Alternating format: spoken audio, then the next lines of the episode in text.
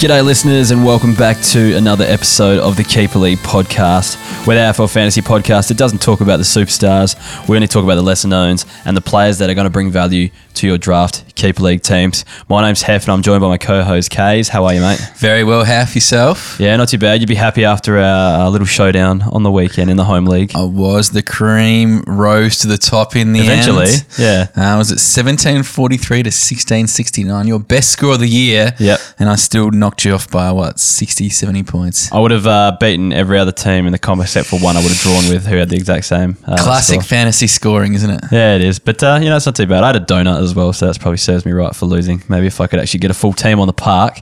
uh, Maybe you should trade okay. Hef. That would be a novel idea, wouldn't it? I'd rather just pay the fine and just keep one of my young guns that are going to be good next year. I swear. Mm, yeah, like you know, Peter Ladhams and these kind of guns. Although you do need Peter Ladhams this week. Exactly. uh, You- Scott Lycett is an absolute meat axe. Mate, you're giving me shit on uh, Twitter about Peter Ladhams when I read went back and read an article where you actually said keep him if you need a handcuff ruckman, which I did. So Yeah, but not in our league because no one would touch. No one would touch a port backup ruckman. wasn't he? Did he average like 80 last year as a forward? I don't know. It's high 70s at least. Who cares? Yeah, would have, he would have gone near him. Uh, Brandon Ellis would have been handier, but you know we don't have to go there. Oh, he, he reverted the type on the weekend, so he was what I expected him to do uh, this year. So hopefully that continues. So it makes me feel a bit better. Sorry to all the Brandon Ellis owners out there, but uh, yeah, no, I went went down to K's and uh, yeah, it doesn't feel great, but I did a lot better than I expected. I probably would though, so it's Yeah. probably it's probably a good thing. Anyway, so we'll get stuck into the podcast. Anyway, you won the you won the real showdown anyway, so it doesn't matter. well, you didn't even go for the Crows or Yeah, I Port know, Adelaide, but like at least it's a showdown that you won. yeah, true, but it's just like I don't know. Uh, no disrespect to the Crows and their supporters, but like I didn't see it any. I thought it was going to happen. I think they would have thought the same as well. I don't think they're really shocked by the result. Well, so. no disrespect to you, I didn't watch the game at all. I actually watched the much more, much more enjoyable Sydney Melbourne game, which was actually a good game. Well, you've got to do that because if I'm watching I one, know, you've got but thankful for another. that, I would have get sucked into you know the Adelaide hype if it wasn't for the podcast. So Yeah. you know, it was good. Yeah, Worked out lucky, lucky you've got the podcast and you can watch some other games that aren't uh, SA rivalry matches. Anyway, uh, let's get stuck into the show. Before we do, we'll uh, thank Remedy Kombucha. I'm about to crack my uh, mango passion that uh, it's been in the freezer for the last hour because once again I forgot to put them in the fridge This is uh, the in a timely it, though. A little bit of little bit of ice in the uh, kombucha. It's Mm. delicious. I reckon it needs a little bit more than an hour in the fridge, maybe like an hour and a half. But Yeah. uh, it's a little bit warm still. But it's, you know, I've had worse drinks. Um, yeah, still good. Still good. Still good lukewarm. So that's the beauty about Remedy Kombucha. You can drink it at any, any temperature at all. So if you want to get yourself some and uh, try some at uh, lukewarm temperature. It's like sake. you can drink it warm or you can drink it Yeah, cold. exactly. Yeah. Uh, yeah, if you want some Remedy Kombucha, head to uh, remedydrinks.com slash au slash shop and use the coupon Keeper20 and you can get yourself uh, 20% off and free shipping, which is a which is a great, great deal. It is. And um, yeah, I think we've been selling a bit of that. So um, yeah, listeners obviously jumping on board and we thank them for that. Uh, so yeah, if you want to support the podcast, if you support the sponsors, uh, you support us basically. So um, be helpful if you wanted to jump on and grab some, or if you want to get your remedy or Kombucha fix, get it from there. Uh, while we're on the sponsorship train, uh, we'll talk about Zambrero. So they're looking after listeners by giving away a burrito for a listener and a mate. Uh, each week. Um, so if you want to get involved in that, head to uh, keeperleaguepod.com.au slash Zambrero and sign up. Um, had a few people sign up like multiple, multiple times, but you only need to sign up once because we'll keep using the same list each week. So it doesn't really help you in any way. But yeah, if you really want to sign up heaps more, you can. But uh, yeah, it doesn't really change anything. But uh, yeah, so uh, we'll announce this week's winner, and it is Mason Davey from uh, Mernda in Victoria. Nice. Gold member as well, I think. So yeah. Where's Mernda Hef? I have no idea if you Googled that one this week. Yeah, of course. I've Where got to get it? around Is it. is it country. Victoria? No, it's like northern, real northern suburbs of Melbourne. Okay, Near cool. the uh, Growling Frog Golf Course, which I've heard very good things about. So Okay. uh, it might Cool. be a nice part of the world out there. Wonder if Mason plays golf there. I'm not sure. Surely, Yeah. He can send us a review of the golf club if he wants to. I'm more than more than interested. All right, congratulations, Mason. Uh, I'll post those tomorrow morning. So look forward to a, uh, a handwritten letter. I've had a few listeners get back in touch saying thank you. They really appreciate the old handwritten uh, Can hand address. read your writing? Hand, no, got- hand address. Yeah, just because I haven't probably written anything in years, the same amount of time that since they probably received one. But uh, yeah, they, they're appreciating the hand um, addressed envelope with a stamp on it and everything. And I'm Old school. yeah, yeah. I take my son down to the mailbox. We mail him in the morning, so it's good fun. That's so, fun little activity. it is. It is. Anyway, so let's get stuck into the round rewind. All right, into the round rewind. There's lots of keeperly worthy players to talk about. Some big scores on the weekend. Also, some players that uh, have probably earned their 2G 4P status this week as well. So we'll get stuck into those, but I'll start off with the uh, Richmond versus Geelong game. Now, this was a bit of stinker in terms of fantasy. So not a lot of talk about uh, for Richmond. Top scorer was uh, Jayden Short with 90. So just quietly though, Jayden Short was one of our guys last year who obviously broke out. But geez, you'd be happy if you're a short owner. like time. it's just impossible for him to go go little to go short. Really. Yeah, So- no, he's super consistent this year as well, putting yeah. up big numbers. Way too G4P though. Um, we'll talk about uh, this is the only players I've got written down here. Just basically um, Jack Ross and Riley Collier Dawkins. They had 62 and 64 respectively. They're just getting a bit of midfield time, which is um, handy to see. I think Ross was more so on the wing, I reckon, and Riley Collier Dawkins kind of rotated through a different few roles. They spent a lot of time up forward later on, but just getting 62 and 64 on a Richmond side that isn't super fantasy friendly, especially with the, all the outs they've got in their midfield. They're going to get a bit of a run at the moment. So if they're available on waiver wise, it might be worth picking up just in case they uh, seem to kind of you know grab this opportunity with two hands and run with it a bit. I was thinking about these guys before because you know, like Richmond have basically had the same team for the last what four or five years. So There was like, that interesting stat that no premiership team has played together ever again. So the same people. I think Richmond have done it. So like yeah, they're keeping players around. But anyway, yeah, but like someone like Ross or you know Graham to an extent, or you know took Bolton a while to get in there. Like it might take Jack Ross a while to kind of get into the groove of it because he's always been in out, never got the opportunity. Like his third, I think his third or fourth year now. Like with the opportunity now with no, um, you know, Cotchin, Edwards, uh, Bolton now, maybe he's one that can kind of rocket up the uh, the fantasy ranks now. Yeah, absolutely. For those who haven't heard, uh, Shai Bolton has broken his wrist in a bar fight, apparently. and uh, what did uh, Titch Edwards hurt his ankle on the weekend on the, in the game? not, so. not in a bar fight. yeah, not in a bar fight. wasn't kicking anyone. but uh, yeah, he's going to be out for a couple months, I reckon. So it's not going to be Sad good. news. Yeah, it's bad for your team. You've been relying on him a bit as a as a loophole, loophole option. king. Yeah, yeah. Anyway, uh, you have to come up with something new. We'll talk about some uh, Geelong players. So Jeremy Cameron had 120 points. He kicked six goals. He looked like the Jezza of old, uh, Mm-hmm. just playing his kind of traditional um, key forward role, pushing up the ground a little bit to take a few marks. But I think it was in front of goals where he did most of his damage. Do you think this continue, Kays? Is he back? I think the last couple of weeks, obviously, the, he started the season late, but he's looked good. Well, he looked very good on Friday night, I should say. Like, actually move like the Coleman medal year, Jeremy Cameron. So, Yep. I think that's a dangerous sign to other teams. has gone 90 plus a couple times in Mm. uh, for fantasy as well. So, you know, from this, you know, from here on and in, he, he's definitely got the potential to do that, especially if Geelong are up and about, like we believe they might be from now on. They might have found their groove and start putting some good performances together. Uh, Mark Blicavs had 107 points. Um, so, uh, Rhys Stanley went out uh, of the ruck this game. He got dropped Mm. last minute. Thanks, Chris Scott, for your fantasy, looking after your fantasy coaches by doing that. But anyway, us. Um, he, he had a 50-50 split with Ratugolea, Blicavs did. So um, Sav spent a lot of time at forward late, which just allowed him to be, uh, Blicavs just to be around the ball a lot more. Um, so Stanley wasn't injured either. He was legit dropped, wasn't he? So um, they might be rolling with him for a while. So just monitor what goes on here because um, he's listed as a back. So if he plays ruck full time or they let um, Sava Ratugolea play it forward a lot more. Um, he could be, you know, almost in that number one ruck role, at least a 50-50 split, and who could be handy as a defender. I actually looped him in one of my teams this week, so yeah, got lucky uh, there with 107 points. Uh, Gary Rohan had 101 points, and he kicked five goals, just a tip of the cap. He's never going to be that relevant. Correct. Did he get drafted in our league? I don't think he would have. Probably not. Yeah. Um, Zach Tuohy, uh, 85 points. So he's back to his best role in defence. Um, had a few minutes on the wing too, but was uh, mainly kind of running off the halfback line. I reckon he's going to be a handy acquisition for any flag chasers out there, especially if you need a defender who can go, you know, around the 80 mark, plays the right game for it. And if he stays in defence, that's where he does his best fantasy scoring. I think he'll be okay. And uh, Brandon Parfitt had only had 76 points, but he had a fairly even split of uh, mid forward time. Um, then spent, you know, the, the towards the end of the game, spent a bit more time up forward. So he's could be a sneaky uh, DPP chance. Maybe not in the coming rounds, but in the future. So just maybe monitor that one because there was a lot of coaches out there that were pretty disappointed with him losing forward status. But uh, he's a sneaky chance, I think, later on or maybe next year to get it back. So have a look at what he does for the remainder of the year. When are we actually going to see the best of Parfitt though? Like When- he's 23. He's put up a couple tons this year, but like he should be in the you know elite echelon of fantasy players. Yeah, oh, I don't know about elite, but I don't know. He, I'd expect him to just build a little bit on last year. Not huge, but at least go the same as last year. But uh, it just doesn't seem to be happening. But maybe that's got to do with you know Higgins being back in the side this week, Isaac Smith kind of playing in the midfield, but it does take up a kind of spot in the gut somewhere.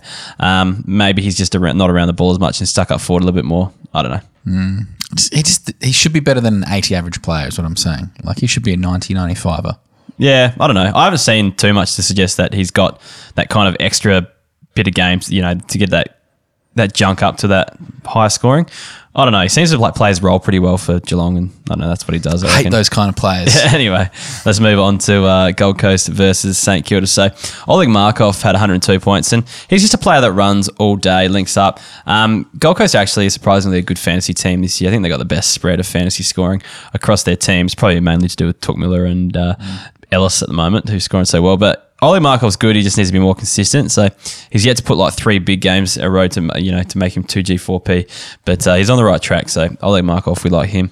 Uh, Will Powell. So talked about him just on the Waiver Wire podcast, who probably shouldn't still be available, but I think he's only 50% owned. Um, he had 97 points. He's just playing a super fantasy friendly halfback role, had 24 touches and nine marks, um, and just, yeah, plays a fantasy friendly game. So we keep backing him and he keeps performing. So keep it up, Willpower. You'll be uh, 2G, 4P before long. Do you reckon if he goes another, oh, you couldn't call Willpower 2G, 4P yet, could we? Not just yet. Still, not he's just yet. performing. I think he's going to have three scores above 80, so that's pretty good. That's usually enough. But I think you need a bit of history or, you know, to. He does. He 2G. does. That, he did score well when he was like even a couple years ago. So he's, he he can do it. I just want to see a bit more consistency, especially with you know guys like Markov and stuff playing well around him. You know, where there's always mouths to feed in that side. I think. Yeah. And just rounding off the uh, Gold Coast players. So Nick Holman had 83 points. So he's got a five game, game average of 79.5. So that's 80 essentially. So he's having a real good run playing up forward. Do I see it continuing? Probably not, but it's just worth monitoring. Maybe grab him off the waiver wire if you play it, um, if you need a forward, because you chuck him on your bench, he kicks a few goals, he's going to go okay. So, um, yeah, I just don't see it continuing long term. That's all.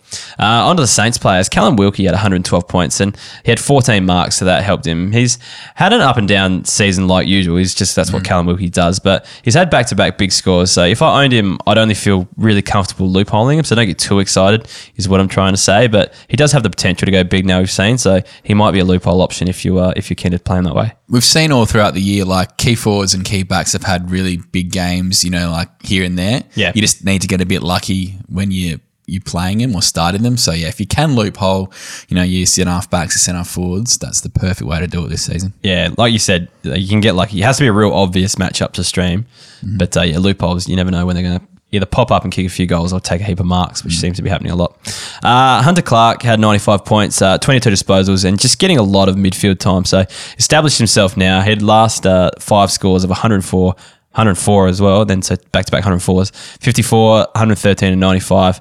It's another big game. Is he 2G, 4P? You should be. You should already be two G four. Yeah, he really should, but he had a bit of a down year last He year did, and yeah. started the year a bit down. So I reckon we can make him 2G, 4P. I don't really want to talk about Hunter Clark anymore because I, I know everyone who owns him loves him. Yeah. Like, so you're not going to get him off of him. So, yeah.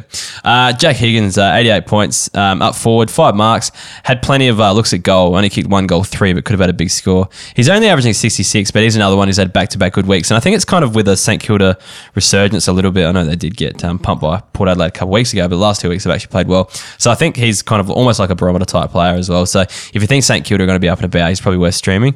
So Jack Higgins is what I'm looking at at the moment. Josh Battle had 83 points running out of defence, which is just way better for his fantasy scoring. Uh, we saw him play forward last week and only had 26 points. So hopefully playing in defence continues. And then hopefully with um, Ryder and Marshall back full time, he just stays back because they can kind of rotate them up forward. They don't really need him there. And uh, yeah, hopefully he can just play this kind of halfback role, you know, centre halfback role, but kind of running off as well. Um, Jimmy Webster, uh, 82 points. Um, good score, but just too inconsistent for my liking. And I think that's all the St Kilda players that are worth mentioning from this game. And we'll move on to your boys Essendon versus GWS Giants. Yeah, pretty admirable loss by the boys on Saturday, but uh, yeah, uh, we're playing good footy. Just need to uh, kind of capitalising on our We chances. well, I went round to a mate's place, Rawls, g'day if you're listening. Um, went round to his and watched the second half, watched the third quarter, and we thought this was over. We jumped an Uber, went to the pub, and then uh, got there and we couldn't believe that there was only two points in it. Like it was nuts. So oh, it must have been a good, exciting end to the game. It was, and then they kicked one, and then we just decided we'd kick one just to you know Yeah. make it look even closer than it probably was in the Ah, end. But, okay, yeah. Uh, no, I think we played pretty well in the end. But uh, for the Giants, Tom Green, 102 points from him. Potentially was his coming of age game on the weekend. He was very good, and look, he's been giving a lot of opportunities by the Giants, and it looks like he's taking him this time around. Had 28 touches, seven marks, and that was only from 76% time on ground. Um, look, he's had a slow start to the season, yes. Um, and I don't know what he is now, but when I was writing the notes at Saturday Arvo, he was only 67% owned. So um, might still be a chance to get a piece of him because uh, I reckon he's one who's going to start hitting his straps as that kind of bigger bodied on baller. So um, building into that season, um, into the season, sorry, you can see his time on ground and scores both are improving each game. So I reckon he has a serious, serious chance to be a fantasy star in the future. He's gone up 2% to 69. Nice. Nice, but so, yeah, look, so if you th- one of those thirty-one percenters, get him because especially you, you know you can keep those kind of players. He's going to be very good for the future. Uh, Sam Taylor, seventy-one points, called it last week. He is a great wave at wide defender option. Sixteen touches and eight marks, um, twelve intercept touches all through the game.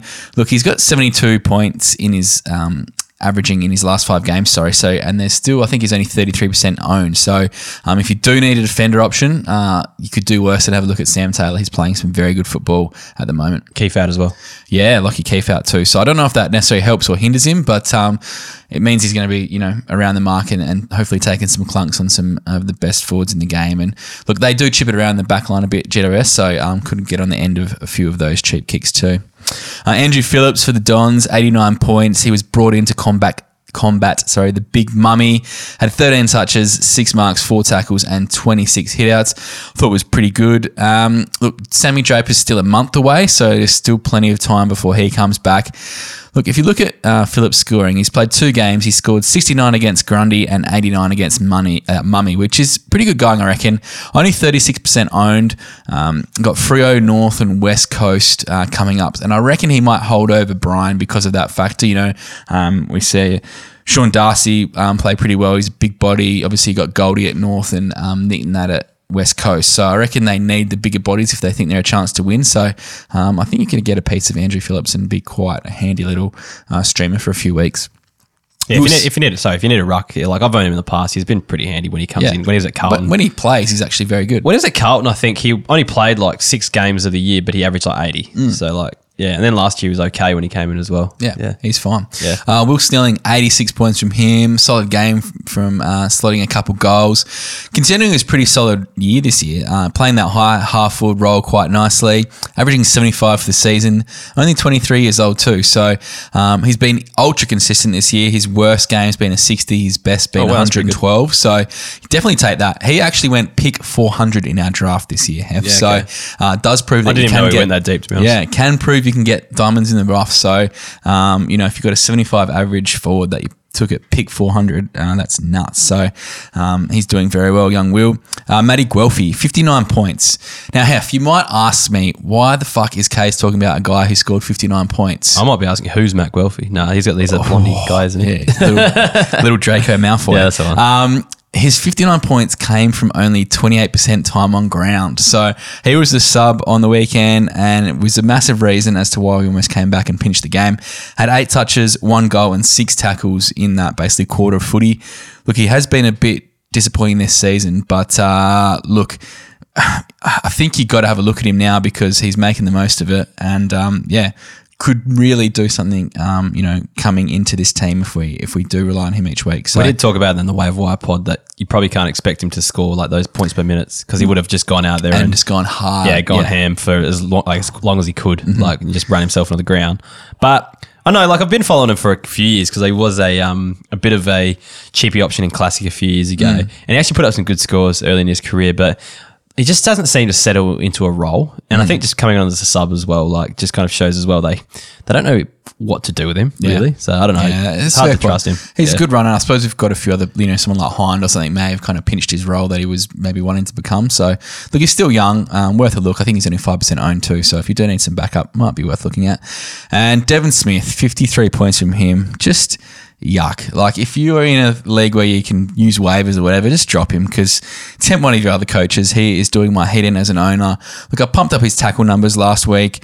Like, he's gone 10 in the last couple of weeks. He had three on the weekend and just has delivering nothing at the moment. So, um, just he's becoming one of these guys who is just too frustrating to own. So, if you can make him someone else's problem, I need a warm body, so I might offer you something up for him. I Done. just need someone who's actually playing. anyone, anyone, you can Try have anyone. Give me anyone for him. Uh, on to the North and Collingwood game, which I watched and. Uh, didn't mind watching this game because Darcy Moore had 134 points, and I think for me was probably the best player on the ground. Back to what he was doing best, which is playing in the back lines. He had 28 touches and just the lazy 19 marks.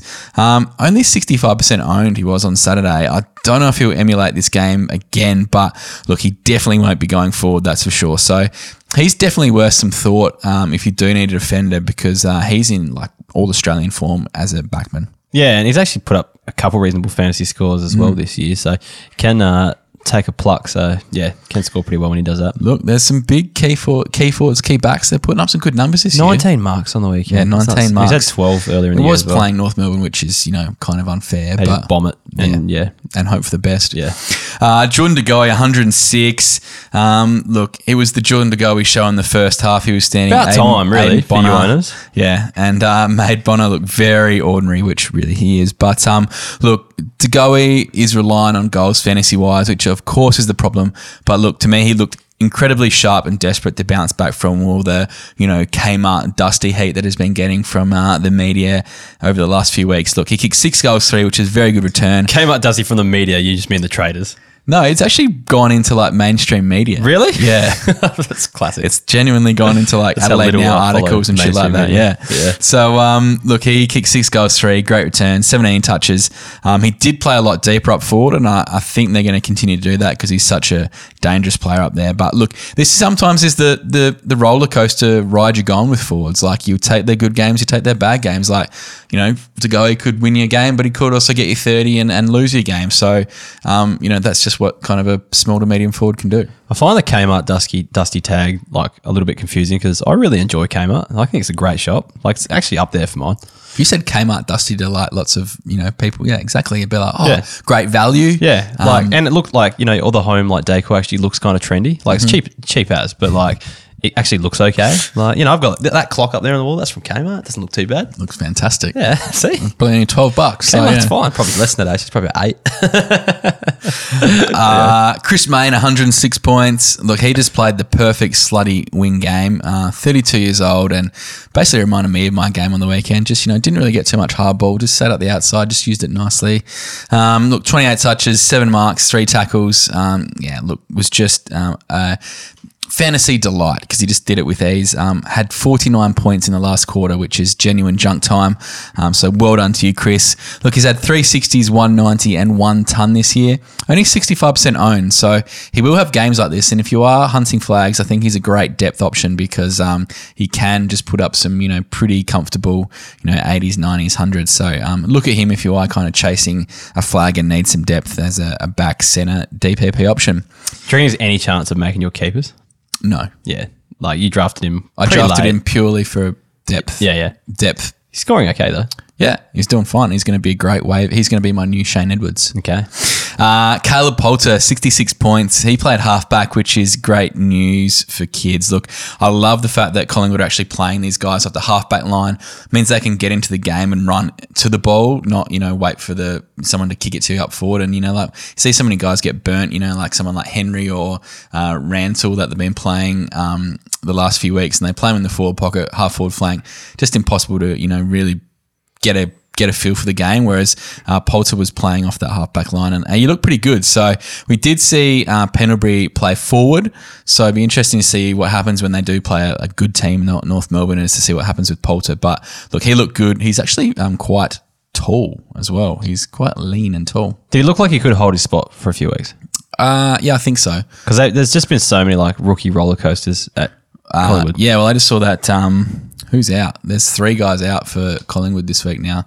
So Roughead's out. Um, No. Murphy's out because they've Oh, I saw that, yeah, and see that, then yeah. someone else is out. So there's three outs that have to go to that side. So I think he's more than capable of staying. Um, yeah, Trent Bianco went Trent big Bianco, in the. VFL. Oh, and so- Jeremy Howe's out for the year now too. So Yeah. um, so I reckon he holds because he was he was more than capable out for the back line. So just back to that, uh, yeah, Trent Bianco went big in the VFL as well Mm. for those um, playing at home. So uh, he might be someone snagging off the waivers or something like that. If Mm. you, uh, yeah, if you think he can get into the side pretty quickly as well because he was a good underage fantasy scorer. Uh, Tyler Brown, 58 points from him. I just don't know how he doesn't score more. He always seems to be around the ball.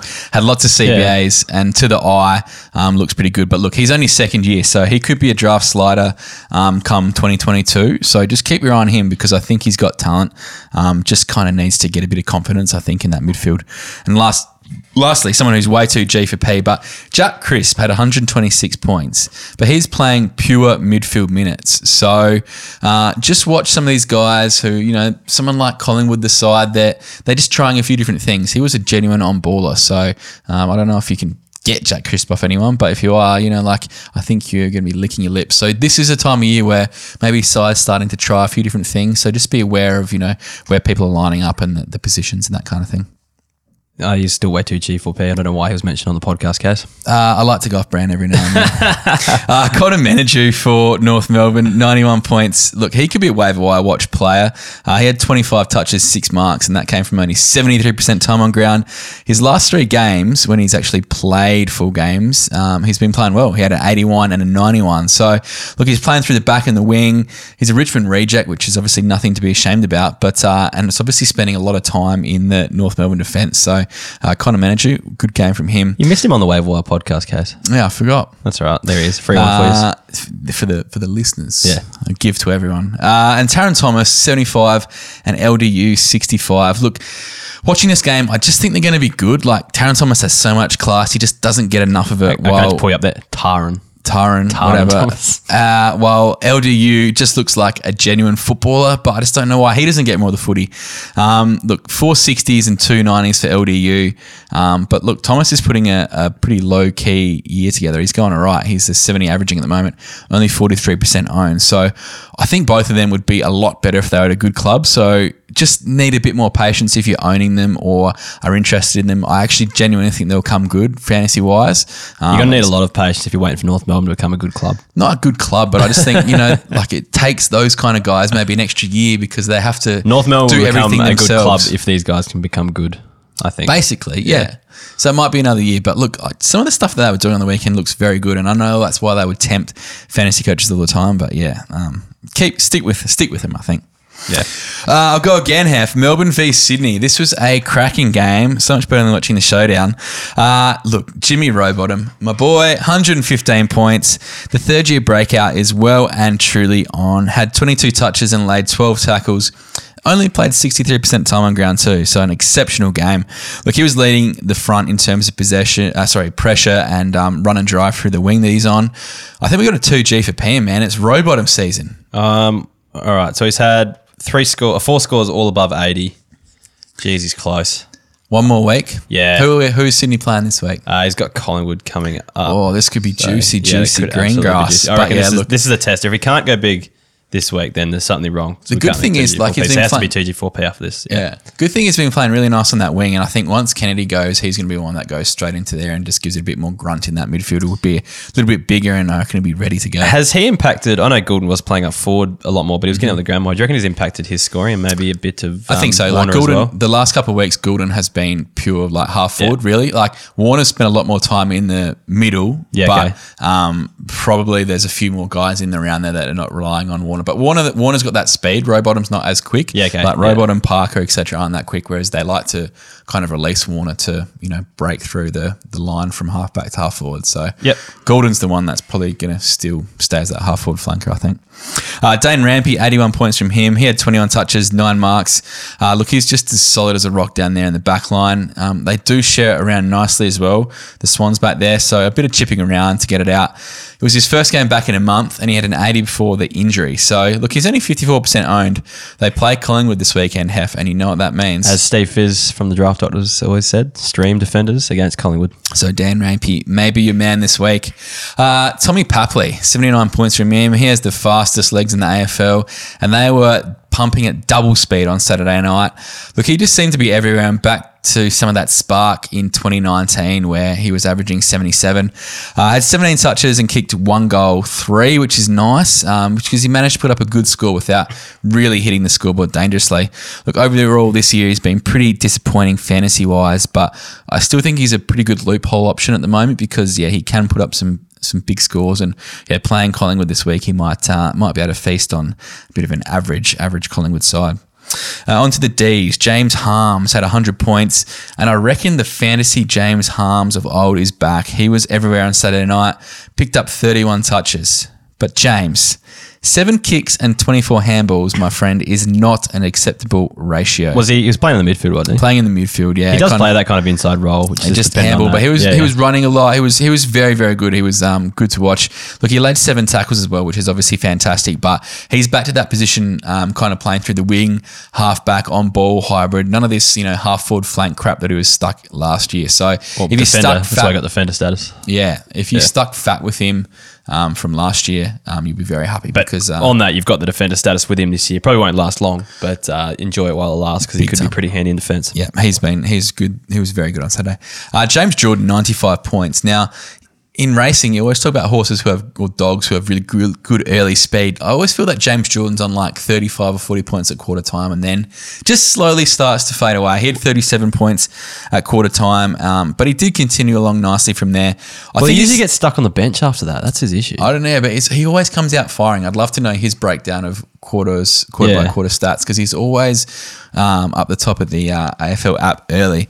Look, he was very good. Um, he has some pretty picky kind of attributes uh, about him. Had 23 touches and eight tackles. Still young and a bit raw. It does kind of burn it at times, but I think he's definitely a fantasy player, no doubt. Um, I reckon he is one if you can kind of stash away for for the rest of this year because he's still in their best 22 for sure. But I reckon, you know, maybe once um, once he kind of cements himself in that midfield really properly, um, he's going to be a very good fantasy player. Just having a look, the last two weeks, he's had 72 and 71% time on ground. His biggest for the year was round one, where he had 73%, and he's had put up good scores.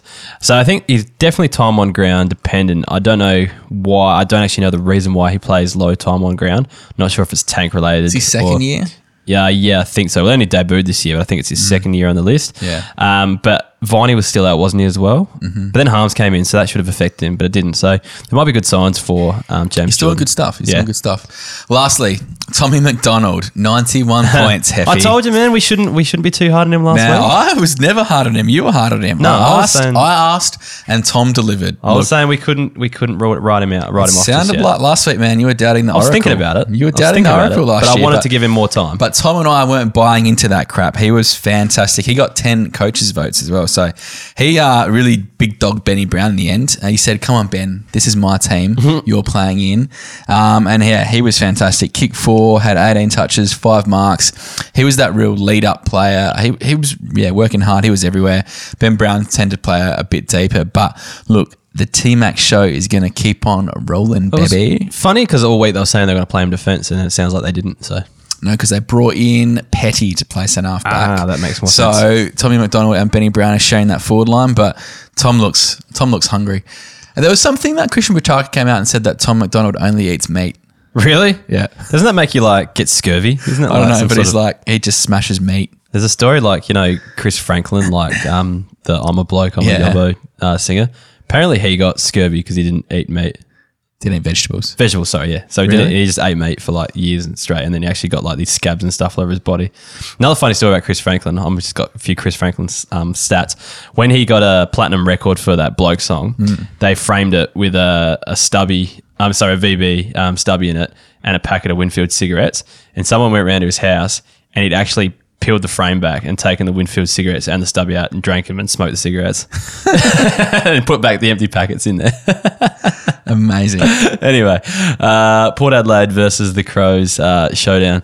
Uh, Connor Rozee. 105 points, just roaming the forward line. Uh, kind of just got off the leash a little bit.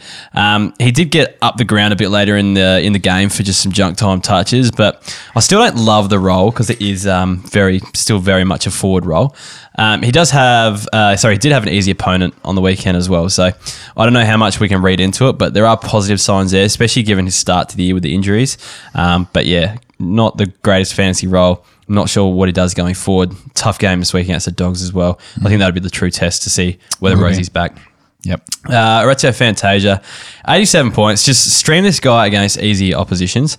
He kicked one goal five on the weekend, so it could have been a huge score. But if you think Porter playing a team that there's going to be, you know, it's going to be pretty goal heavy, uh, he generally gets on the end of a few. But I love the way he kind of just streams down the ground as well. Like he gets up high and pushes back so quickly, so he can get on the end of a few chains as well. Uh, Kane Farrell, one of your boys, Kays, had 84 points. He's just playing a high half forward role, got up the ground, uh, kind of, you know, moved them to a kind of wing position as well. Got involved in the attacking chains, has the potential, you know, with some of the roles he gets. So, and we saw Houston might be out. Houston has been used on the wing a little bit in the last few weeks. Um, so he might slot straight into something like that, which would be good for his fantasy scoring. But at the end of the day, he might not be best 22 and Porter 100% fully fit and firing. So, um, yeah, going to be interesting, but uh, he's one to keep your eye on for sure. Uh, Charlie Dixon added two points, kicked two goals. I think he's another one just stream if they're playing a side that Porter going to get on top of, but probably avoid him at any other cost. He's slowly working into the year though. Yeah, he is. He's standing up a little bit. Um, but yeah, I think when he gets a half decent key defender, he struggles a bit. But yeah, against the Crows, there's not a lot going on there. Uh, Luke Brown, moving on to the Crows, had 87 points. That was his best score of the year. So no thanks for me. He was one of the better keeper league relevant players that wasn't uh, Sloan or a um, or Keays. a Laird or a Keays who just always gets hundreds. Um, Harry Schoenberg was had 74. He was their next best. So you know that goes to show how bad the night was. You know what they say? What what did they say? 74 on the showdown is basically a ton. oh, is that what they say? Yeah. Okay. Yeah. You get a 25, you get the BCV multiplier. an old ancient proverb. Well, for Yeah. the Crows, it probably should be in comparison to the rest of their side. So So Harry was in their best on the on the weekend. he wasn't bad. Yeah, he was fine. He's like I said, he's going to be a good player. He's not a great fantasy scorer. Uh, but yeah, look, I'd be avoiding most of the Crows players apart from the Guns. There's just there's no way they can get enough footy to actually not at the moment anyway. They can't get enough footy to actually be good fantasy scorers. So yeah, I'm a bit concerned about all the kind of non superstars for the Crows. You said they were your favourite team to watch. Yeah, they were the first few rounds. Now they suck. Jeez, you're so flippant. Well, no, like if they're if they're playing good footy, then they're good to watch. If they're playing shit footy, then they're shit to watch.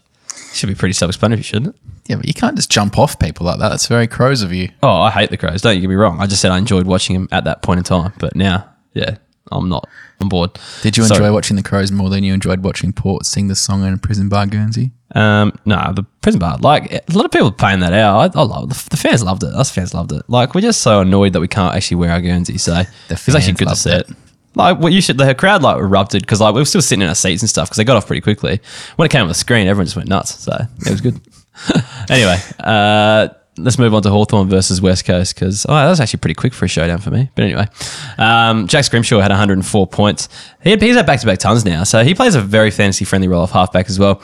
Um, he's probably one game away from 2G4P, I reckon. Yep. And I kept Nick Blakey over him. Thank you, listeners. and Peter Ladhams oh no, my issue was I just had no forwards. and. Dylan Stephens. I had f- I had no forwards and I had six backs, and I had Maynard, Caulfield, Lloyd, and Dawson, and I reckon he's been better than all of them so far, except for Lloyd. So, but going on last year, you wouldn't have thought Jack Scrimshaw would be better than a lot of those defenders. But anyway, uh, and when you play four defenders as well. CJ Jiath, uh, 92 points. Um, he's getting close to 2G4P. Uh, had a couple down weeks. He's only averaging 77, so if he's had a few low scores now that have kept him down, if he shows us some consistency, he'll be on the cards. He'll be in the conversation for 2G. Agreed. But he needs that consistency. He needs to do it for three, four weeks straight. And then Daniel Howe, there's just something about Hawthorn defenders. So 90 points to Howe. And what's I think encouraging is you can see all these defenders playing the same side. They're actually scoring pretty well together. And I think it's just the way they kind of move the ball around. Um, they don't rush, well, they don't rush the ball forward too quickly if there's nothing going on. So they might chip it around and use the switch and stuff like that. And they seem to get on the end of each other from there. Uh, ben McEvoy had 86 points, and he was an awesome keeper option since uh, going back into the ruck. Uh, 24 hitouts versus Nic Nat, so no slash there. I think he- Nic Nat only had a few more than him there. Um, do you think he's 2G4P again? Well, I think so. Look, what's he averaging? 82. He's Yeah. a back ruck DPP, which is like a unicorn really in Yeah. fantasy circles. So, yeah, let's get rid of him. Yeah, 2G. See you later, Ben. Um, let's move on to Jack Darling. So talking about 2G4Ps, 103 points. Now, last week we, I said I couldn't make him 2G4P. It just didn't seem right. You weren't believing. Once again, you doubt the oracle. But he had yeah, this 103 points, and it wasn't goal dependent either. I think he only kicked one or two, didn't he? Anyway, not sure. 15 kicks, nine marks. I think it was only one goal somehow. Uh, 15 kicks, nine marks, five hitouts too. Um, yeah, we spoke about it last week.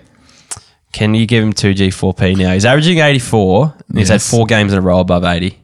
He meets Yes, the criteria. You can get rid of him, man. What's he, Uh, he kicked two goals too. Would you be surprised if he comes back to like averaging like 50 for a good six weeks, like later on in the Well, season? one he's going to feast on the Crows this week. He's probably going to feast on no, but I the mean, at some next stage, week. some stage this year, I can just see him going Yeah, but like big 50, forwards 50, are just kicking 60. goals, and he looks in good form. Like he's in very good form. Kennedy's out now as well, isn't 10, 15.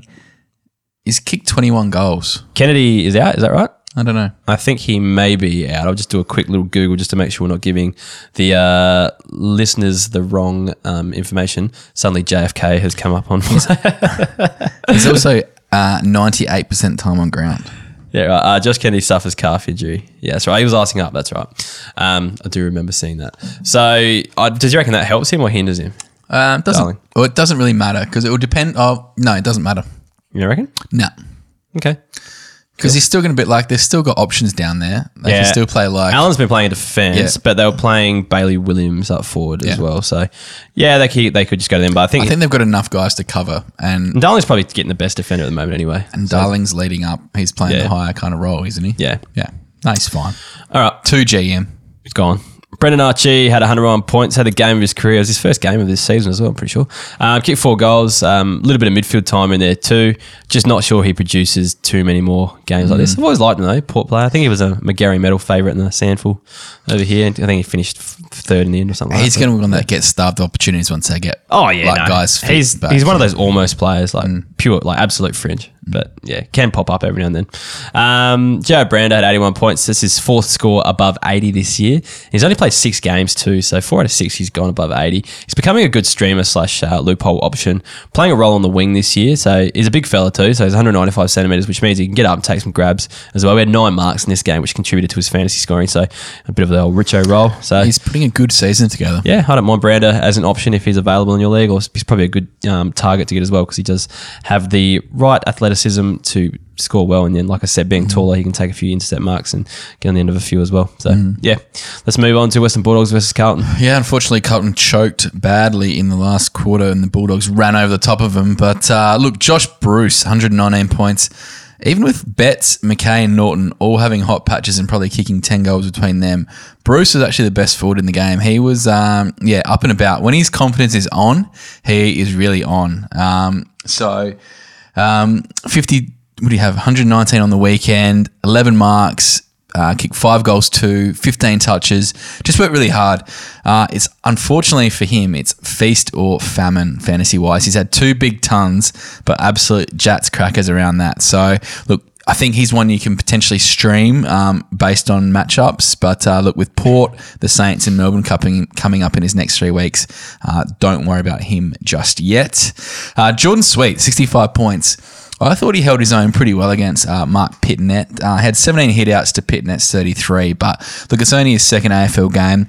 He looks pretty strong, and I reckon over um, the next few years, he might actually take the reins. And if they really want English as that um, that key forward, Which he plays well. yeah, Steph Martin's only got one year. He only got a one year contract when he came across. Potentially, the dogs might just go, look, Geordie, you can you can go if you want, or they'll play English and, and Sweet in tandem because um, he gives them a fair bit. And you know, Martin's been okay, but um, probably not as dominant. I wouldn't have thought as they may have hoped. And it sounds like he's out for a couple of weeks with this injury at the moment. And like we said, and like we saw with uh, Brisbane last year, that he's the type of player that will need a rest every few weeks as well. So we should Yeah. be seeing a bit of Jordon Sweet this year. So you'll get a good look at how he actually performs. So if you're kind of in need of a ruck, uh, maybe grab him off the waiver wire just to have a look, and then you'll know towards the end of the year where he stands in the side. And uh, yeah, it might be worth keeping like next year.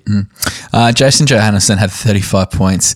Look, had six touches and a goal. Please, Bevo, just drop him now. Look, I know you probably tried to get him to his 150th on the weekend, but he is just an absolute shadow of his former self, uh, playing like a half forward role. The only saving grace is that look, Lockie Hunter's broken his hand, I think, or wrist or something, so he might be out. Does that mean that Johannisen can get up onto a wing? I'm not sure. Hunter's barely been on the wing anyway. He yeah, he's been half forward too. one but wing attendant. I don't know what Jason Jonas yeah. is playing like bench, but uh, yeah, look, he is. I'm sorry, JJ Owners. I, I really feel for you. Uh, Jacob Weitering, 117 points. He was bloody excellent. Uh, 23 touches and 13 marks from him. He's becoming a real general down back in the fantasy world. uh, are we going to start taking notice of him, Hef? Because he's been in uh, scintillating form. Sorry, 80 average this season, uh, averaging 92 in his last five, and he's notched up two tons in his last two games. Now, uh, I think he's 80% owned now, so he's been snapped up a bit. Amazingly, he was only 19% drafted at the start of the year. So, 23 years old, uh, and the way the game's being played, could he be one who maybe by the end of the year becomes like a 15th, 16th, 19th, 20th keeper for, for teams? Oh, perhaps, yeah. Like I like again, we had a listener um, write in last week and ask about him as an option, and we kind of said no. But after seeing him back it up again, it's we're starting to turn. I think a bit on him. Like I think you've nailed it. I don't think he's going to be going 100 each week, so he'll come back as, eventually. But um, I, I think he could average 80 for the year. But then. Does he do it again next year? Does the game change? Stay the same next year? Um, It's tough. yeah, it's it's tough. But Like, you know, like there's always Michael Hurleys and stuff who are always kind of kept, you know, yeah, and he's definitely got historically the and that potential to be thing. that good. Like, Yeah, well, he's number one fantasy. draft pick. He's Yeah, what, exactly. fifth, sixth year in the in the in the um, league now. So and, like, he's huge talent, yeah. Uh, David, And, sorry, and it's just marking is like instant His marking is fantastic, Contested yeah. marking is so good, so he's always going to get numbers there too. and it's probably that confidence thing. Like for so long, he was just berated because he just was, you know, young, probably still learning, and just had Yeah. to take the best forward. And now, you know, he's kind of feeling good about himself and and actually asserting himself in the game. Uh, Dave Cunningham, 62. Look, I liked his role a lot, uh, getting lots of CBAs in there. I know 62 is not enough, but he does have a bit of class.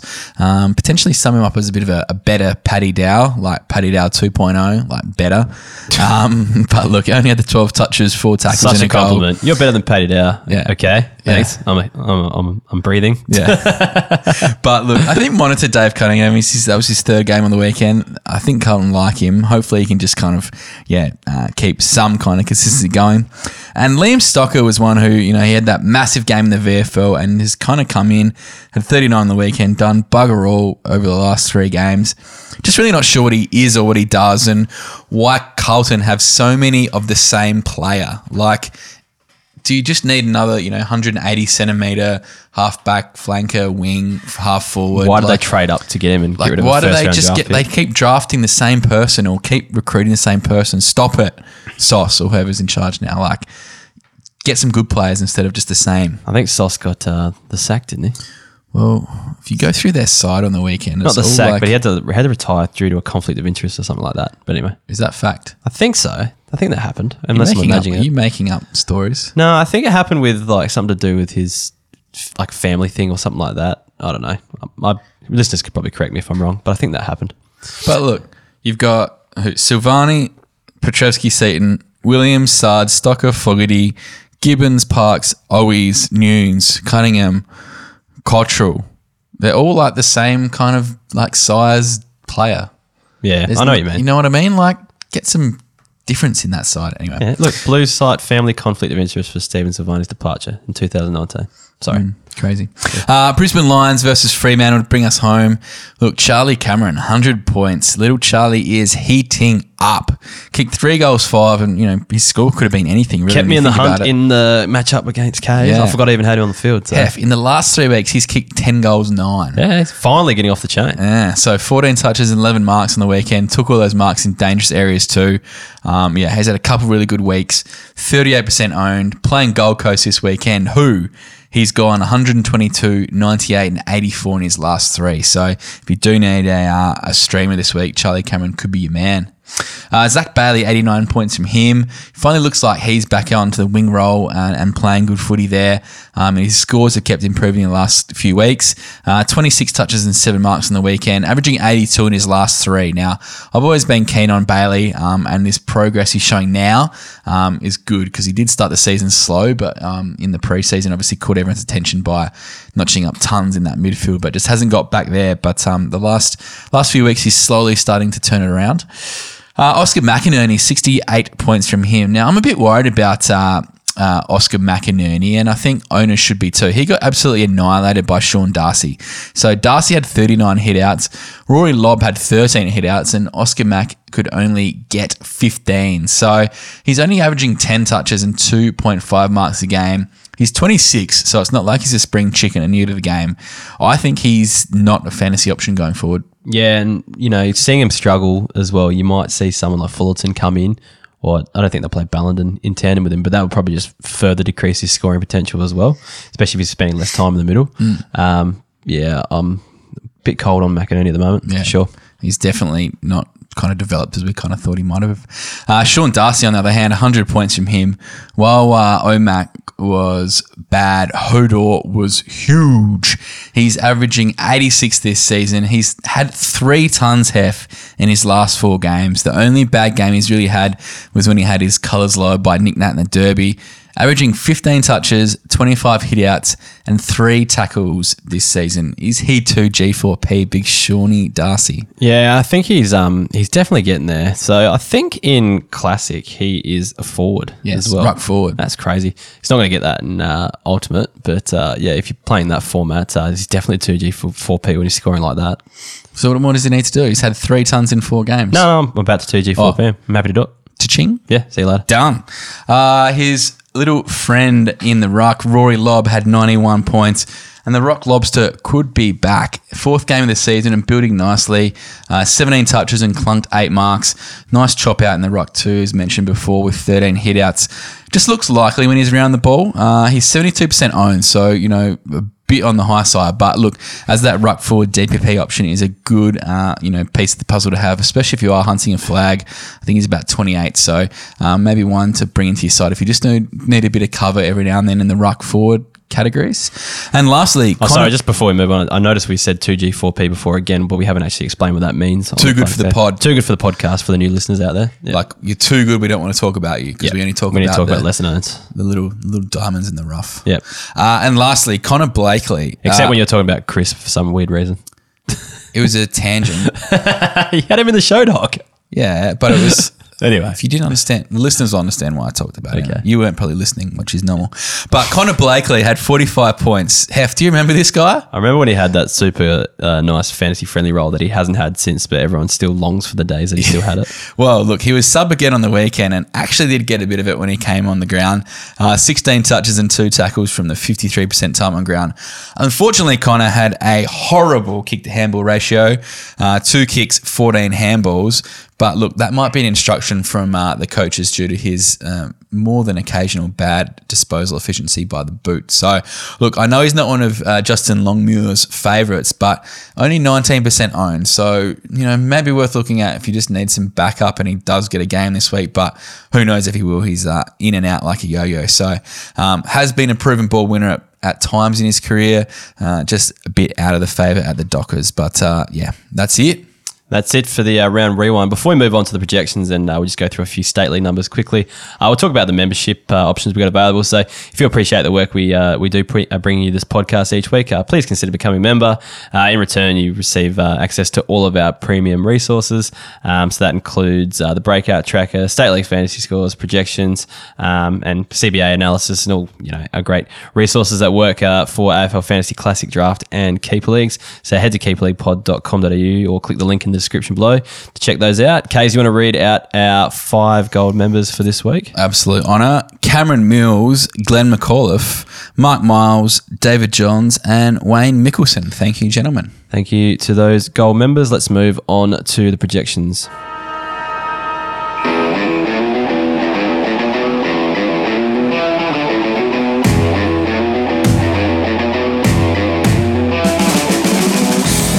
Moving on to the projections, where we give you a captain option that's outside of the top 10, a loophole option who plays in the first five games of the round, four games of the round, sorry, uh, a streamer who has a good matchup, um, plays against a team who uh, they match up well against despite not being probably the best team uh, player going around, and uh, waiver wire, so someone who's under 65% owned um, that you may be able to pick up off your waiver pool. So, Kays, who is your captain option for the week?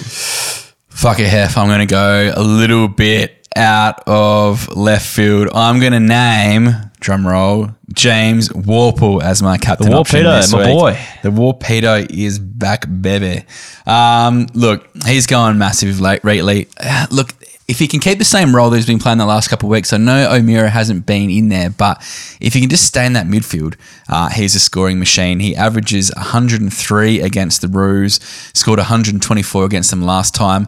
The good thing is he's the third game of the round, so he's a perfect vice captain loophole option if you do have you know a safer one later on. But uh, the last couple of weeks of James Worpel has been very impressive. I think um, he has increased his CBA numbers a bit over the last few weeks. So he's averaging 50% of them over the last three rounds, and he was up 25% versus his average uh, last round. So, um, yeah, uh, that was the w- week prior. I haven't actually checked what it is this week, but I think it went up again because I haven't actually seen the article for today. But I'm pretty sure it went up again this week as well. So, yeah, it depends what happens with Jaeger O'Meara coming in, but I don't think he's going to reduce drastically. I think he'll still remain about that 50% at least. So, yeah, he'll still be okay. Yeah, he's been very good. Uh, my captain this week is, I thought it was an obvious one, is Jake Lloyd. Um, just defenders against Collingwood, you got to play them. Uh, averages 96 against Collingwood, but had 125 the last time he played them as well. So I think you could safely put the captain option on uh, Jake Lloyd this week, and he should go big for you. Who's your loophole, guys? Uh, I'm going to go with Tarryn Thomas this week. Tarryn, mate. T. Thomas then. uh, look, he's slowly building into this year. He's had uh, three 70s and an 80 this year. I thought he did some really nice things on Saturday. And to be honest, if you're going to have a breakout game this year, being uh, from North Melbourne, it's got to be against the Hawks, who've been pretty average. So only 44% owned. So worth a nibble if you, you can get a piece of him. But he looked pretty good on the weekend. And I think it's building to a big breakout game against the Hawks. Uh, was it third game of the week this week? I'm backing in Charlie Cameron. So he's had back to back big scores. He had a ton in the row, a ton last week, sorry, and then he had 96 the um, week before. I actually thought he had 100, so I was going to say he might be in for three tons in a row here, but he's not going to be doing that because he only got 90 last week. But I don't think he would have had three scores above 97 in a row anyway. So um, yeah, I think he's. Uh, I- I'd loophole him just to kind of wait and see what he does because um yeah despite the good form like he hasn't doesn't have a history of maintaining good scoring so um look loophole him wait and see what happens and then if he does go big then bring him on But he does have that amazing record against the Suns too. that's true so yeah Get him in. Yep. Uh, my streamer for the week is Dane Rampe. Look, obviously defenders against Collingwood, etc., etc., etc. He averages 66 against the Pies anyway, 50% owned, and I reckon he's good for an 80 this week. Yeah, I don't mind ramping, especially against Collingwood. Uh, I'm going to go with Mason Redman. So he averages 90 against Fremantle and had 102 the last time he played them. And he showed last week he can score alongside Heppell, Ridley, and Hind. Um, and he's also taking a few more kickouts as well at the moment, I've noticed. So I'd take a chance on him this weekend if you need a defender for sure.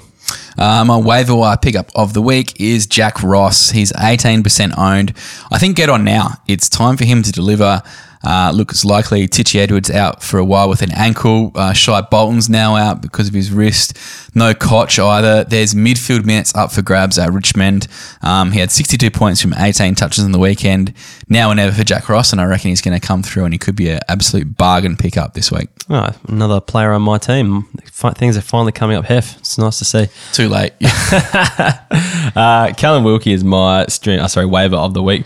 He's only 20% owned and he's averaging 80 from his last three rounds. He um, tends to take a lot of marks in defence, so um, he's good cover. I wouldn't actually you know consider starting him, but good cover um, if you need a defender and potential loophole option if you can get on the end of a few marks. So, yeah. Uh, we put out the Waiver Wire podcast uh, just before we started recording this uh, episode. So, if you sign up as a member, you'll get a weekly Waiver Wire podcast as well. So, yeah, that's there for your consideration. Um, Case, I'll just quickly talk about um, a few. Uh, State League scorers. You did the article this week, but we might just go through the top 10 scorers um, from across the three leagues over the weekend. So, uh, Josh Jenkins, what happened there, Case? 144 bag. points. Yeah, so seven goals, was it? Yeah. Yeah. Seven goals, 5 Jeez, it could have been big day. So, he kicked 144. You don't see him coming into the side anytime soon. Not the way that Jeremy Cameron's going, but you know he's playing good footy. So if something does happen to a Tomahawk or a Cameron, or they want to rest him, uh, he looks like he's in good touch. Uh, Lewis Young for the Western Bulldogs, 144. So he's a chance at coming in this week um, against Port Adelaide, some some of the taller matchups, but I don't think he scores that well in AFL level ever. no. This is the more interesting one. More people would be more interested in this one is Jackson Hately. Mm-hmm. So what did he have? Uh, 26 dis- uh, disposals, but laid 13 tackles. Yep. Few injuries for the Crows. Filthy Um, didn't get picked in the showdown team. yeah, so I think he might be working his way back in. Xavier O'Neill, uh, youngster for West Coast, had 138 points on the back of 34 disposals, so Yeah. not a bad. Uh, West Coast have their injury issues too, so yeah, maybe around the mark. Maybe a chance. He'll be uh, put, probably put his name on the whiteboard and they'll look at it. Uh, Trent Bianco had 130, so he's a he's coming back from injury, so I'm not sure if he comes straight back into Collingwood, but I think he's someone they really want to blood sometime soon. So uh, he's probably worth picking up off the waiver wire. and definitely worth picking up this week. Now, you know, if you've got a bit of room to play with before potentially he gets named, you know, next week or something like that. Mitch Wallace had 127 points, but I don't see him coming in. Low Lockie Hunter, if he's Yeah, true. so he could be straight in for him. Yeah, that's actually a good point. Uh, isn't he the vice captain as well? Yeah. they probably should start playing him. Uh, Darcy Fort is probably he had 124 chance. He's probably a chance as well, given the kind of ruck situation at the moment. Uh, they dropping Rhys Stanley last week, brought in Esava Ratugolea, but end up rucking Blicavs just as much. So who knows what they'll do there? So he's a chance. So think about him. Uh, Riley Bonner, I reckon, returns pretty soon. He had 120 on the weekend on the back of 26 touches, eight marks, and four tackles. So he's a good chance. Uh, he had a really big preseason as well, and Port looked super keen on giving him every opportunity until he did his hamstring in round one. Um, so yeah, he could come in pretty soon. Jordan Clark had 116 points, and who knows what's going to happen there? He might Who come back in, but Who uh, knows? I don't know. And then Tom Williamson for Carlton had uh, 24 disposed, 113 AFL fantasy points, but he has been atrocious uh, at AFL level this year after showing good signs last year. But uh, yeah, he hasn't backed it up at all. So yeah, um, that's the top fantasy scorers from the state leagues. And we'll move on to the listener questions in a second, but we do have a review from the Apple podcast. So again, please keep these coming in because uh, every review, five stars and a, and a comment we get, uh, they help us climb the charts big time. So this week uh, we've got a bit of a funny one from uh, Kobe1P, and he's asking, would you rather fight a hundred duck-sized Shane Mumfords or one Shane Mumford-sized duck? P.S. Nice pod. What do you reckon? I thought about this long and hard. Yeah. I would much rather fight 100 duck-sized Shane Mumfords. Yeah. Does fighting? Well, what's your what's your reasoning for that? Well, I assume that they're like coming at you like swinging fists and shit like that, right? Yeah. Um, I feel I'd be able to kick away like 100 little ducks or little duck Shane Mumfords. Yeah. But could you imagine? You've seen a duck go for a piece of bread, right? Yeah. And they got those weird little serrated teeth in their bills. Sure, not thinking of swans. No, well, same kind of thing. They're both vicious. Do they have teeth though? I don't know. Don't know. I don't know. but seriously, it's Shane Mumford's 200 centimeters. That's a two meter duck. Yeah, but imagine No, like. thank you. Well, you're saying you've seen how vicious ducks are when it comes to bread. Imagine hundred of them coming at you. But they're Shane Mumfords. They're not ducks. Can you just run away from the big Shane, the what, Shane Mumford sized duck? little, like a little action figurine. Yeah, I don't What's know. his little arms going to do? I don't know. Is it? Nah, Yeah. definitely. I would not like the Shane Mumford sized duck. I'm I happy would to just take like on the 100. I'd like to avoid the situation entirely, if possible. Is that an option? No. Okay, I'll take the I'll take the hundred duck sized Shane Mumfords. We get and I'll just 50 try to each. step on them. Yeah, let's just do that. Yeah, we'll see how we go. Anyway, thanks for the great question, and uh, yeah, we'll move on to the listener questions.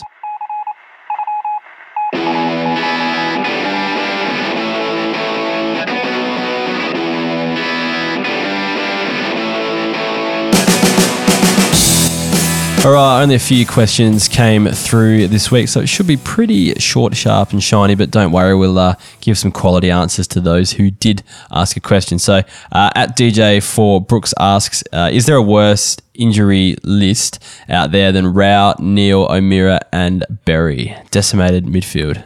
Uh, that does hurt. I'm trying to look at a couple of the whinging sides in our league. I'm starting to get some players back, thankfully, but none of them are good. How do you rate uh, Butters, Lambert, Prestia, Haynes, uh, Jones, Cotchin, O'Meara? That's a no bad little list. Yeah, that's probably worse actually. So yeah, maybe there is one. There is one. Uh, and then there what? There's Berry, Chera, Howe, Shuey, Bolton. That's not too bad either. That's pretty solid. Solid like injury list. Yeah. yeah, Who's So, yeah. there has been a lot of carnage this year. Yeah, it's been hard. Um, I don't know whether it's to do with the. It's, a lot of it's not to do with the. Uh, I don't know. It could be to do with the um, changes in the rotations. Um, but I think someone actually worked it out. The numbers are actually pretty similar to previous years. I think it's just more stars are getting injured this year, which is kind of hurting people. Which does suck. Yeah. Anyway, uh, at Dynamite Dons, uh, can James Rowbottom keep this up and have a breakout year? I think we think yes. We 2G'd him, did we? Or did we not? Yeah, we did. Yeah. And firstly, if you've been listening to this podcast, you should know that the third year is the breakout year. You don't even have to question it. No. So Yeah. James Rowbottom is playing his third season. Therefore, breakout baby. All right, breakout year. Thanks for that one, uh, Dynamite Dons. Uh, at needs a FUIC, does Thompson Dow and Nakia Cockatoo look like getting a game anytime soon? I actually had a quick squiz at this one. Uh, Cockatoo was out with a hamstring last week. He was listed as test, but he didn't play in the VFL, so I assume he had another week out. But he looks like he must be close to a return. And I think Richmond, we established, had a buy. so I don't know what Thompson Dow did on the weekend. I'll quickly look up his um, state league numbers here, but I don't think he's. I think he's only had one score. He's only played one game, and it was like a score of forty or something. So hold on, just give me a second. Because what Patrick Naish came on, um, Yeah. you know, so there's a few guys around, but obviously there's a few injuries really starting to creep into that Richmond side now too. So, I think Dow might have been injured for the first two weeks. Came in and played last week, scored forty-one, then had a bye. So he's probably a little ways off Dow. I think even with whatever it's going on at Richmond, hmm. I don't think he'll be playing anytime soon. Uh, from Jaden O'Brien, G'day Legends. Question for tonight's pod. I'm in a predicament with my forwards, currently holding Fritsch as my F5. Do I hold or should I consider either Robbie Gray or Alex Neal-Bullen looking ahead to finals? So what Fritsch is averaging 64. Um, and he's it's kind of hard to tell what's going to happen because now Ben Brown's coming to the side. We saw him play one good game with Ben Brown in the side, mm. but he got like just over 100 and kicked five goals to get there. And that So was against gonna- North Melbourne against too. North Melbourne. So he's not going to be doing that every week. Neal-Bullen's up and down as well. He's put together a few good like 70s and things like that. I personally would probably just go Robbie Gray, I reckon. Probably a bit of port bias there, but he's a proven star. He does get a few midfield minutes here and there, and he's averaging the most out of the three as well. So if you don't mind the age and you kind of, you look like you're you must be looking for finals. Yeah, looking ahead to finals. Um, I'd probably go with Robbie Gray there. What, do you reckon? What I'd be doing is if you actually are a genuine chance for the finals, is you should be looking at who's who they're playing in their last few rounds. Yeah, okay, yeah. So then you don't know if So if you look at Bailey for, or someone from uh, so the two Melbourne boys, for example, their last four games are Bulldogs, West Coast, Adelaide, Geelong. So reasonably tough apart from the Crows. There depends when your grand final is. And Port come home I think with we've got Western Bulldogs late. yeah, you come home with uh, GWS, Adelaide, Carlton, and Bulldogs. That's so probably a bit of a nicer lineup. Right bit of a there. nicer lineup potentially. It- Yeah. it depends when your finals is. Is your finals week twenty two or twenty three? Um, oh, that's probably a good option. But yeah, look, probably Gray. I, you know, As long as you don't mind the age. I think Fritsch is the one who's a knockout chance of really banging in a big score, like Yeah. a, a game winning score. Yeah. Whereas, you know, Neal-Bullen or a Gray are probably a bit more of a consistent, you know, Yeah. 60, 70. Gray will get you a 70. Mm. Yeah, type thing. Um, next one comes from AJS Hawker. He's got Tom Campbell got a future as fantasy ruck of note. He's pretty old, isn't he? He's not 30. Like 29. 28, I don't know. Pretty sure he's 29 this year. So I'd probably not. I think he's just like a stopgap until Xerri and um, 29. Charlie Comben. Uh, 30 at the end of this season. yeah, I don't think he's got much of a future, to be honest. He's been around for ages because he was at the Western Bulldogs for ages and then went over to. He's like North a Melbourne. VFL. Oh, West Coast pig. huge in VFL. Yeah. Yeah. Mm. it's good to see him get a game because they are playing two rucks this year. But um, yeah, like I said, I think Xerri and Comben are the future for North Melbourne, and they probably want them to come on pretty quickly because I think Goldstein's on his last legs. Mm-hmm. So yeah. Anyways, guys, that's a wrap. So uh, yeah, thanks for listening this week. Oh, sorry, that's a Zambrero wrap. Oh, Yeah, is that a good one? that. Yeah, needed a good pun. That I was need talking to to, work that in there. talking to a guy at the pub last night who thought that'd be a funny idea, so I thought I'd give that a go. Um, but anyway, yeah, Zambrero, wrap it up. And uh, thanks, to, uh, thanks for listening. Get on our socials uh, Facebook, Twitter, and Instagram at Keeper League Pod. Uh, drink some Remedy, so make sure you get to the Remedy online store and use Keeper20 to get 20% off free shipping. Sign up for our Zambrero competition so you can be like Mason Davey and uh, win a burrito if you want a mate. And make sure you get around the Pod Pod, the Point of Difference podcast, which is a podcast that we sponsor. And uh, they've brought out a, um, a subscription platform, Pod Pod Plus, where you actually get to Q&A the Statesman, who is a two-time top 10 finisher in AFL Fantasy Classic and has multiple top 100 finishes as well. So um, yeah, get on board that if you want, if you enjoy your classic, um, and yeah, get around that. Anyways, thanks for listening, and we'll talk to you next week. See you all.